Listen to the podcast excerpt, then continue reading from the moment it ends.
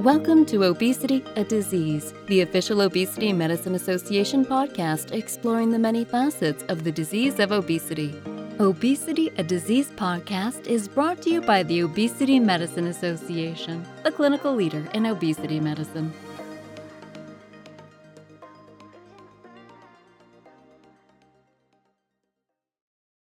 Several months ago, I admitted a 63 year old female with class 3 obesity to a nursing home after an episode of hepatic encephalopathy. She had end stage liver disease due to NASH. She did not have any infectious or inflammatory cause of her liver disease and denied any past alcohol use, but she was a self proclaimed cocoholic. She was being evaluated for liver transplant. And as I was talking to her, I noticed a bottle of lemon lime soda, some apple juice on her tray, as well as some cookies by her bedside. She said she still frequently drinks soda and fruit juice, and I asked her if anyone had ever advised her to eliminate or at least minimize sugar in her diet.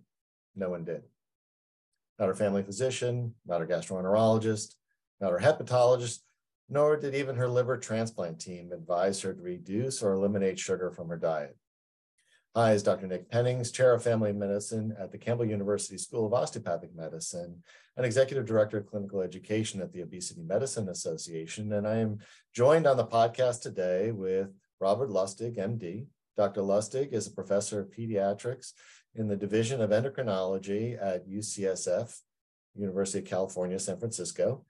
In addition to his rich contribution to the medical literature, he is an author of several best-selling books and a passionate advocate for promoting health, metabolic health, and nutrition, especially with respect to health risks of sugar. He was keynote speaker at OMA's 2022 Fall Obesity Summit. His presentation was titled The Big Picture, NAFLD, non-alcoholic fatty liver disease, and the sentinel disease of metabolic syndrome. Welcome, Rob. Thanks for having me, Nick. It's my pleasure. Your books, uh, Fat Chance and Metabolical, your YouTube recordings and lectures have really educated me on the health consequences of sugar and other processed food. And, and I attribute, you know, the education that you provided with me, my with my ability to counsel this patient on why she needs to stop sugar consumption uh, to the work that you have done. So I want to thank you for that. Um, but also I wanted with asking you to share your insights on how sugar contributed to her condition and why it's so important for her to stop her sugar intake. if it was just your patient, it'd be one thing, but it's everybody. Excuse me. Um, you know, at UCSF, we've already done two liver transplants on 400 pound soda drinkers. And mm-hmm. worse yet, one of those ended up coming back a year later, having basically cirrhosed the second liver because they never got off the uh, sugared beverages. So, the way to understand this problem is to understand the pathogenesis of this new, relatively new phenomenon, non alcoholic fatty liver disease. To make a very long story short, this is a disease that 45 years ago was unheard of. It, you know, didn't exist. If you saw fatty liver disease under the microscope, you know, that was an alcoholic period. And now, you know, 25% of children get fatty liver disease. Yeah, but they don't drink alcohol. So there must be some substrate in the environment that does the same things as alcohol. And the fact matter is it's been staring us you know in our face for the past oh i would say 35 years because ultimately sugar particularly the molecule fructose, the sweet molecule in sugar, which is not glucose, despite what the food industry might tell you. Mm-hmm. Sugar is a sugar. That is absolutely not true. fructose and ethanol are metabolized virtually identically in the liver. They do the same things. They go through the same pathways. They cause the same problems. So it shouldn't be surprising that children get the diseases of alcohol without alcohol. Well, unfortunately, your 63 year old patient, you know, did not learn that lesson. And I unfortunately learned it through, you know, the failures of two of my own patients. Yeah. And, and so, and I, I found that very frustrating that, you know, even the transplant team wasn't discussing that with her. Do you find that commonplace in, in uh, the world in unalcoholic fatty liver disease? I find it very common, except at UCSF, where I've basically beaten it into them. Yes. yes, yes. And so when it comes to fructose, I mean, is there a dose effect there? I mean, is a little bit of fructose okay, but uh, once you hit a certain threshold, run Right. problems? Absolutely. So this is a dose effect for sure. It's a dose chronicity effect, to be you know clear. Um, when you consume a little bit of fructose, that fructose will actually first be metabolized by the intestinal epithelial cells, which have the capacity to undergo de novo lipogenesis. So they can actually turn fructose into fat. And so it will be part of what increases postprandial triglyceride levels. Okay. Now, the way you can tell the difference is you can actually look for the ApoB48 in the um, in that fraction, you know, by doing immunoaffinity uh, column uh, chromatography. So you can determine what's triglyceride coming from the liver versus what's triglyceride coming from the intestine. Okay. Having said that, the liver will metabolize about 10% of a fructose load. But that means the rest of it is going to end up at the liver. And the liver has a fixed capacity to be able to metabolize that fructose. Now, the GLUT5 transporter, uh, you know, is the you know specific fructose transporter. It's in the liver, and it's going to transport 85% of that portal fructose dose into liver cells. And then the liver has to metabolize it. Well, the liver can't metabolize that 20 ounce Coca Cola. That's too much. It overwhelms the liver's capacity. And because of that, then the liver has no choice but to turn the rest into fat. And that process, again, is called de novo lipogenesis. And that fat will then precipitate in the liver. And now you've got a lipid droplet, and now you've got fatty liver disease. And you also have insulin resistance because that fat is actually preventing the liver from doing its function. And so that dose of fructose that the liver gets with that 20 ounce soda, um, is it is it the total volume? Is it the rate at which it's exposed to that fructose? Like if you ate the same amount in apples or something, Right. would it have the same effect? Well, if you ate it in apples, you're eating it with the inherent fiber. So the fructose is in within the fiber matrix. First of all, in order to consume the same amount of fructose in apples as you would get in a 20 ounce Coca Cola, you would have to consume about 15 apples. Now, I dare you to do that. That's number one. Yes. Okay. You'll throw up first. That's not going to happen. the second thing is that the fiber in the apples, both the soluble and insoluble fiber, form a gel matrix on the inside of your duodenum. You can actually see it on electron microscopy, a whitish gel, and it serves as a secondary barrier that prevents that early fructose absorption from reaching the liver in the first place. So it's protecting your liver. Therefore, the fructosemic excursion is lower, the glycemic excursion is lower, therefore, the insulin response is lower, which is good from a chronic disease standpoint. Well, if you're not absorbing it early, where's it going? Well, it's going further down the intestine where the microbiome is, to the jejunum, where the microbiome will actually chew up that fructose load for its own purposes. So you are feeding the gut. Protect the liver, feed the gut. Anything, any food that does both is healthy. Therefore, fruit, even though it contains fructose, is healthy because it protects the liver and it feeds the gut. Soft drinks, on the other hand, are the exact opposite. Right, they're rapidly absorbed, so you're getting a, a massive dose in a short period of time. You know, both of which are going to have unhealthy consequences. Exactly. And so, is it sugar that's contributing to the NAFLD that we're seeing? Uh, that it's becoming so common? Well, there are many um, lipogenic substrates. Fructose, of course, is the big kahuna. It's the 2,000 pound gorilla in the room. But there are others. I mean, alcohol, of course, you know, but again, kids don't drink alcohol. Trans fats did this too, but trans fats are coming out of our diet because we recognize just how dangerous they are for appropriate reasons. And then also there's a, a, a fourth uh, lipogenic substrate that can cause fatty liver, and it is branched chain amino acids. Branched chain amino acids. So hmm. leucine, isoleucine, valine. Now, they're all essential amino acids. They all have to be consumed. Your body can't make them. They are 20% of muscle by weight. So you need them. It's not like you can do without them. But if you're a bodybuilder, you know, pumping iron and you're creating muscle, you have to, you know, uh, bring them on. I mean, you have to uh, consume more of them, and that's why people take scoops of protein powder and put it in their, you know, uh, uh shakes, you know, that they make. But what if you're not a bodybuilder? What if you're a mere mortal like me? You know, you and you overconsume branched chain amino acids what's going to happen is there's no place to put them because you're not building muscle.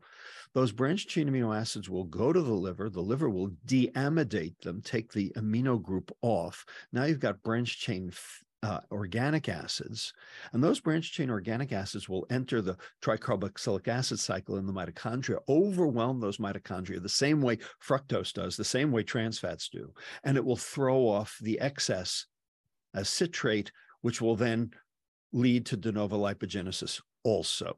So this is the work of Christopher Newgard at Duke. So the bottom line is there are many lipogenic substrates that are in our diet, but the one that we give to children and call it love, that's sugar. Right, right. Um, and and you know, we're seeing this rise and now becoming, you know, um, the the most common cause, or will soon be the most common cause of liver transplant. Right. Well, it is. It already is the most uh, common cause already of liver transplant. Um, and also hepatocellular. That also results in hepatocellular carcinoma as Indeed. well. Another concern. Um, and, and, so one of the challenges I think is recognizing it. Um, if you see an a elevated ALT, you know that can be a, an important clue right. but also not a particularly sensitive indicator of NAFLD, right? Well, uh, so let me let me spend just a minute on ALT here. Um, so it's actually sensitive, not specific, um, but in order to for it to be sensitive, you have to use the right normal range, and the normal range that's listed on the lab slip is not correct. The normal range says that the upper limit of ALT in the general population of America is 40. Now, that may be two standard deviations above the mean, but that does not make it normal. In fact, when I went to medical school in 1976, the upper limit for ALT was 25. Today it's 40. How come? Well, because everyone has fatty liver disease. The entire curve has shifted to the right you know, as we've watched over the past 45 years, because everyone has fatty liver disease now. And yeah. the lab doesn't know, you know, it's a, a silent phenomenon until you have cirrhosis. So they don't know. So the fact of the matter is that we should be using an upper limit of normal of 25 for evaluation of ALT on our lab slips. And if you do that, then it becomes sensitive. Now, it's not specific. There are other things that will raise your ALT also, but it is actually sensitive.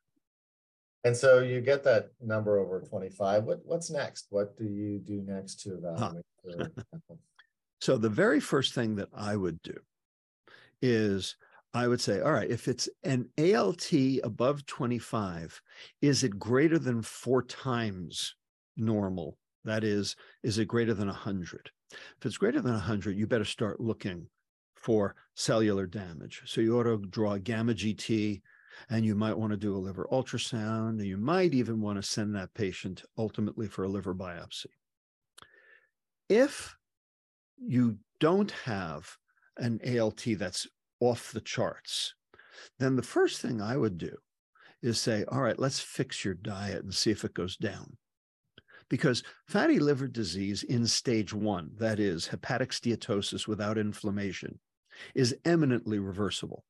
So before we go off half cocked and start sticking needles in people's livers and, you know, uh, doing fancy fiber scans and other MRS tests that you don't necessarily need, let's see if we can actually bring it back down toward normal.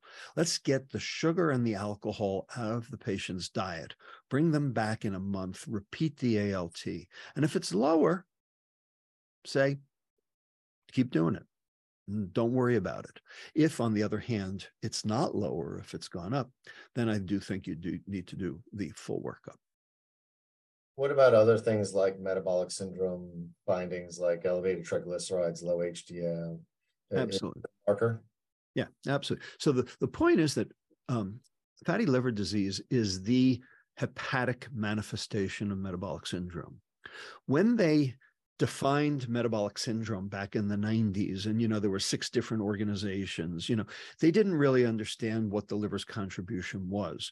And so you know they picked out you know um, uh, insulin resistance, they picked out uh, high triglyceride, they picked out uh, hypertension, they picked out low HDL, they picked out obesity as being part and parcel of metabolic syndrome. But nobody really looked at the liver at that point. The fact the matter is that the liver is the sentinel disease for metabolic syndrome. And the really important thing is that you don't have to put a whole lot of fat in your liver to get metabolic syndrome. About a pound will do. Okay, your mm-hmm. liver is about three pounds. If you end up with one pound of fat in your liver, or even half a pound, you're going to have significant insulin resistance and metabolic syndrome. And that may not show up on the scale. So there are normal weight people who have metabolic syndrome because of their fatty liver who don't, uh, you know, show up with obesity. Mm-hmm. So, you know, this is something you need to be looking for, for in all your patients, not just the patients with obesity. And the way to determine what's going on is with a, um, a, a, standard chem panel. And you can look for the ALT level, but you know, interpreting it properly. You can look at the triglyceride level, which should be elevated in those patients. And the, the test that I think is actually the most important is not included in the standard chem panel, and that is uh, fasting insulin. I was going to ask you about fasting insulin, uh, if that was another marker. Tell me, how do you how do you use fasting insulin to assess for non-alcoholic fatty liver disease? Well, so fasting insulin will basically tell you about mitochondrial dysfunction. It won't specifically tell you about fatty liver disease, but it will tell you whether or not you are metabolically unhealthy. If you have a fasting insulin less than 10 microunits per mil, you're doing great. If it's between 10 and 15, you know, that's the gray zone. And if it's above 15, you have metabolic syndrome until proven otherwise. Uh, and then you should look at, and then you should go look at the liver. Mm-hmm. Okay. Well, I think that's very helpful. Um, so, how should we be treating non-alcoholic fatty liver disease? There aren't any medications approved for treating it. Uh, should we be focusing right. on weight loss or nutrient composition or both? Well, so if you read the uh, standard, you know, ACE guidances and, you know, the American Cancer Society guidances and everything else that's been written on treatment of fatty liver disease, they all say weight loss. Well, the problem is that there are a lot of people with fatty liver disease who are, do not have obesity. So, like, how are they supposed to do it? The fact matter is, weight loss is, um, I'm not going to say it's bad, it's good, but it is by no means actually a specific uh, therapeutic uh, maneuver for uh, fatty liver disease. The most important thing is to fix the diet. And if you fix the diet, almost assuredly, if they haven't already started necroinflammation, you know, going into stage two fatty liver disease, you can reverse the entire thing without changes in calories and without changes in weight. This was demonstrated by both us at UCSF in our uh, uh, fructose restriction study, and also by Dr. Miriam Vos and Dr. Jeff Schwimmer at UC San Diego and Emory University, uh, which they published in JAMA as well. So the fact is that if you just get the sugar out of kids and adults' diets, their fatty liver disease will uh, uh, resolve, provided there's no um, you know scarring. Um, and it will do it without changes in calories or weight. So this notion that you have to lose weight is actually a red herring. That's not the issue. The issue is fix the diet. And if you fix the diet, then there's a good chance you'll lose weight anyway. Right. So fixing the diet, as you mentioned, getting the fructose out of the diet, particularly sugar uh, based, uh, not consuming excess amounts of branched chain fatty uh, amino, amino acids, right? Um, and then uh, minimizing alcohol intake too. Absol- absolutely. Yeah, anything that basically is going to poison the mitochondria. Mhm. Cadmium is another problem. You know, everybody eats dark chocolate. You know what? There's a lot of cadmium in dark chocolate, and cadmium is a you know causes oxidative stress, causes reactive oxygen species formation, which can actually, of course, make fatty liver disease worse. Hmm. Now, if you have to go the medication route, you know, because diet, you know, di- dietary intervention didn't help, the only medications that have thus far been shown to be even minimally effective are vitamin E and uh, thiazolidine diones. Metformin helps a little bit, but not very much. It's got a salutary effect on fatty liver disease. Um, and probably the reason that uh, the vitamin E and the thiazolidine diones work is because you're basically giving the body another place to put the fat. And, you know, that's better than having a fatty liver, but it's not necessarily the best answer uh, in, in general. There are lots of companies that are working on LXR agonists and, you know, various other uh, modalities. Uh, they are not ready for prime time.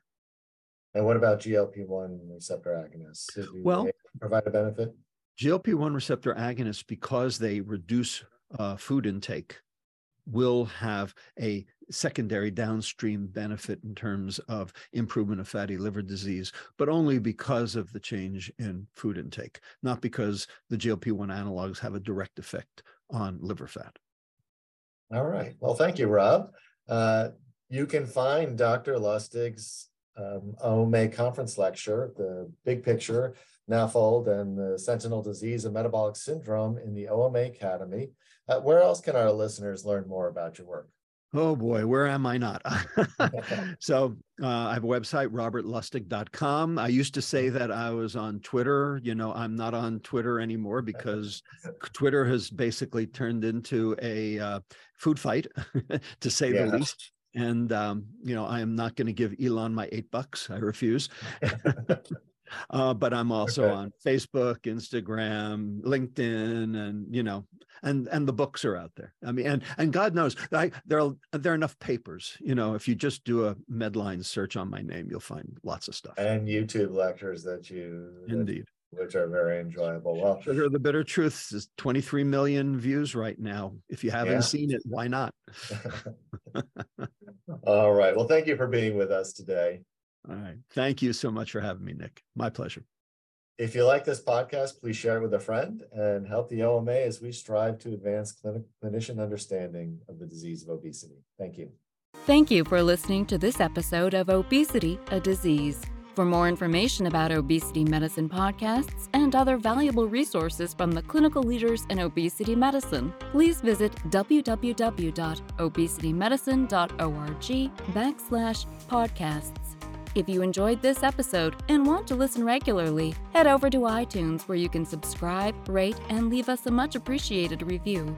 The views expressed in this episode are those of the host and guest and do not necessarily represent the opinions, beliefs, or policies of the Obesity Medicine Association or its members. Please join us again for our next episode of Obesity, a Disease.